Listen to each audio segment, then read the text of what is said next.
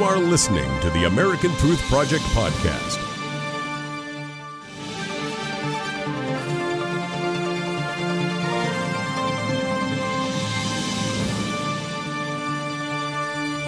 Welcome to Because You Asked. I'm Barry Nussbaum. We are back from our tour of Israel, and today's special guest is Danny Seaman. 30 years serving the government of Israel, including six prime ministers. He's known around the world as the voice of the Prime Minister of Israel, including a decade serving Prime Minister Bibi Netanyahu. In segment three with Danny Seaman, we discuss the fallacy of the peace process and how Israel's security must come first if Israel is ever able to make peace with the Palestinians.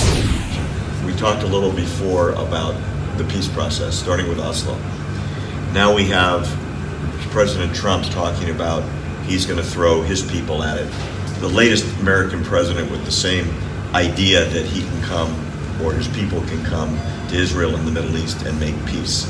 What are your thoughts on whatever the peace process might be now and what's wrong with the situation on the ground that may not make that a successful outcome? You can only have peace when two sides really want to have peace.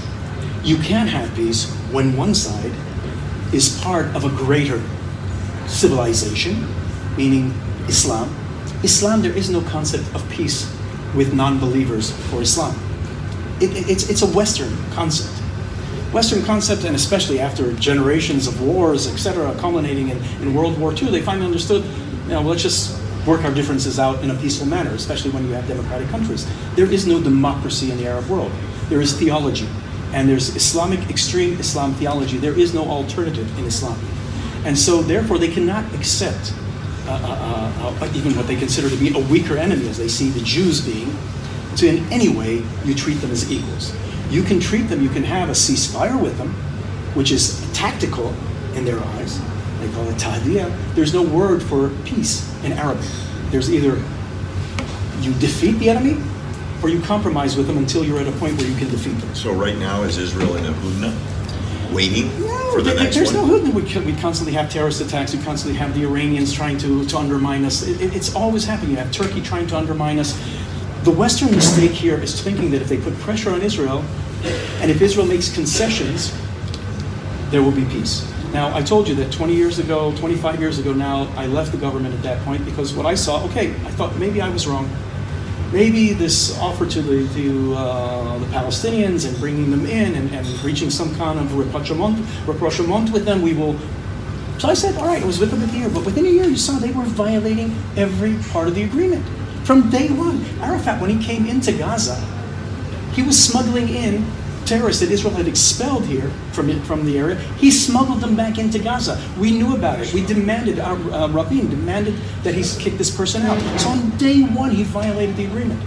And there were terrorists constantly going on. So what they were saying, this is not us, this is Hamas. They're in a more extreme branch. But we negotiated with the PLO because for 20 years we were told that the PLO are the, uh, representative, the representative of the Palestinian people. So who are suddenly the Hamas now? So we tried this. It didn't work. Not only did it did not work, it was used a, for an assault against Israel that we survived. That at the same time, while we're supposed to be in, in, negotiations with the Arabs, and we gave them tangible things. We moved in the PLO into Judea and Samaria. 98% of the Palestinian population are no longer under direct Israeli occupation, despite what the media tells us. They're under Palestinian control. 48% of the territory is only Palestinian control. So they have the ability and they've gotten things from Israel. What did we get in return? Constant violence and pressure on the international community. Now, instead of negotiating directly with, in, in, in good faith with Israel, they're moving in the United Nations, they're moving in the international courts against Israel. The United States told them if you continue doing this, we will sanction you. We will not transfer money. Now, they're also, the most mind blowing thing is that the aid that they're getting in billions of dollars from the international community, most of it is going to pay terrorists best paid job in the Arab world today is somebody perpetrating terrorism against Israel. Because if you die, your family, your children get a stipend from the Palestinian Authority. If you're in jail, you get money. You get 10,000 shekels a month. That's more. That's 10 times more than the average salary in the Palestinian Authority areas. So if Danny Seaman was an advisor of the President of the United States in regards to policy in Israel vis-a-vis how is, is peace going to be made, what would you tell the president? I would tell him just trust your instincts. He was right about everything. He stuck to his guns. He did what he instinctively thought was right to do, and he was right. You want to make America great again? Behave like America is great. Just do, you know, you are the biggest power in the world, a power for good. Set down the law. Let them know this and this and this is unacceptable. We wouldn't accept it with ourselves. We don't accept it from the Israelis. We don't accept it for you either. Enough with this double standard. Don't have a standard that applies to Israel and a standard that applies to the rest of the world and a third standard that applies to the Arabs because, oh, you know, we can't expect more from them. Expect more from them. You know, when I was became director of the government press office, we had a lot of Arabs in Israel representing uh, Arab media from Syria, from Algeria, from Saudi Arabia. And when we had, say, a correspondent from the New York Times come in, said we want an official letter addressed to the government of Israel requesting us to recognize this person as being an official bona fide journalist representative of this organization, we give them press cards. The Arabs, they would come in, I work for this, this Lebanese newspaper or this uh, Iraqi newspaper. I said to them, no.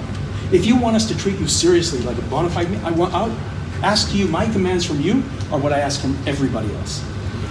Our foreign ministry were saying to me, oh, you can't do, you can't expect them. I said, yes, and, and if they don't, then they won't get a press card. I'm treating them, and I was taken to court.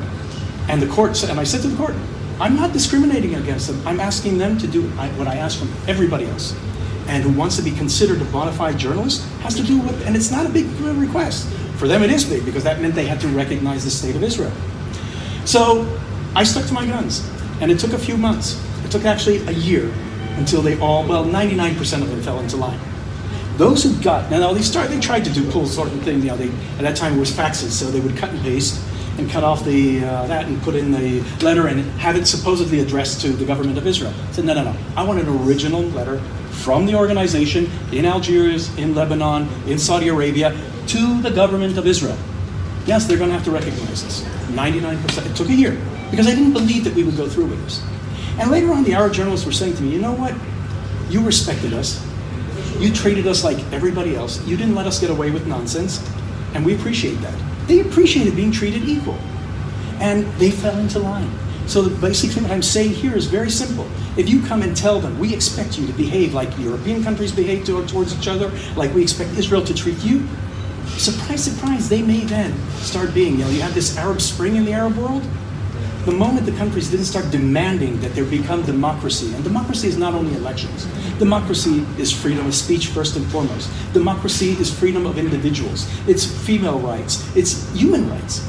The moment they didn't demand that, the moment they went to this whole romanticized version of, uh, of revolution, Unfortunately, the Marxist vision of revolution, which has never been good anywhere, instead of going into the American type of revolution and the French type of revolution, which eventually brings true democracy, the moment they said we can't expect it from the Arabs, they all went back to being a different type of theo- theocratic theocracy, which is unfortunate. The reason the Arabs failed was because the West didn't show the way. Got it. So, bottom line, looking forward, are you optimistic about peace? Are you um, pessimistic, or is it we're going to wait and see? Can you give us your I'm, projection? I, I don't care about peace. The state of Israel was created for one thing and one thing only not for human rights, not to be a light unto upon nations. For that simple reason that Jews will never be defenseless again. We may be victims, but we're no longer helpless victims. That photo of the um, unnamed child in the ghetto Warsaw that we're all familiar with, that iconic photo, the child with his hands up, that's not going to be my children. It's not going to be any of our children. In that case, I'm very optimistic.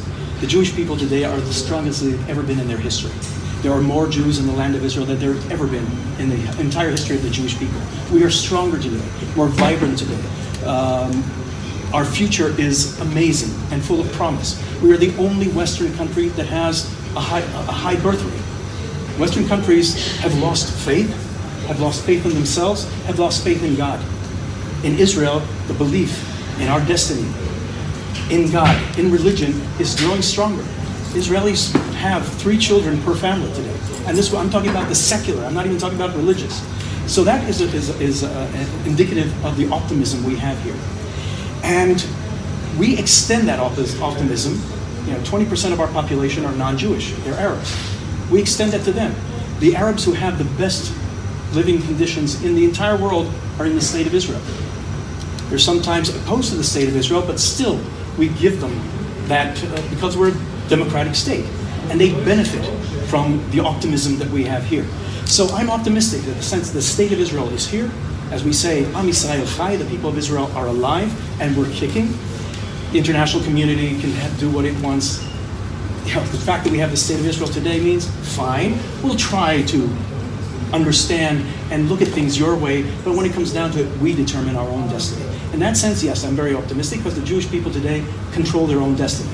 As far as peace comes, yes, it'll come as a consequence. Because look, the Israeli Arabs today who live here, they're full, ingrained uh, citizens of the state of Israel. Maybe not be too happy about it, but they're much, you know, none of them are leaving in boats to Europe. None of them want to be part of the Palestinian Authority. They'd much rather be with Israel. When the Palestinians understand that they're better off being with Israel than seeing what's going on in our neighborhood here, none of them want to be part of ISIS. They're affected by the democracy that comes out of Israel. They'll want to live with us, maybe not with peacefully, but at least live with us neighborly. I think it'll happen with Arab countries as well. As Syrians are seeing today that the only population that is assisting them is the Israeli population. And uh, I'm cynical saying that it won't matter, but I think when it comes down to it, they'd much rather live uh, neighborly relations with Israel than going to war against us. So I think that will happen as well. But more than anything else, uh, we here in Israel, you know, we're a small country. We look to, towards the United States. The world needs the United States. I don't know if Trump is the promise or not, but I think he's awoken a lot of things by talking about making America great again. America is a great country. The American people are a great people, and the international community needs them again. We are in a world war right now. It's not like something that we've done before. before. It's not similar to where, where you can clearly identify, but we're clearly in a war. And just like World War I and World War II, this new world war needs American leadership. And I think the Americans have always known to stand up at the time of challenge. The Americans will do that once again. We're going to be there with them on their side because they're the side of justice and right. And so, yeah, I am optimistic. Wonderful. Danny, thank you so much. Thank this you. has been a real distinct pleasure. We really appreciate it. Fascinating insight from Danny Seaman. Thanks for joining us on Because You Asked. You can always write to me at barry at americantruthproject.org. I promise to get back to you. And you can go to our website, americantruthproject.org, where you can sign up to be on our mailing list. It's always free, and you'll never miss an exciting episode. I'm Barry Nussbaum.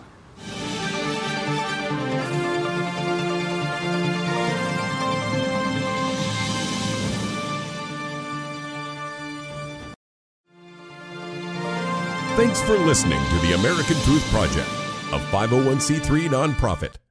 Please subscribe to our podcast and follow us on our social media channels to stay plugged in to the truth. Go to americantruthproject.org and subscribe to our newsletter to stay informed on the latest news.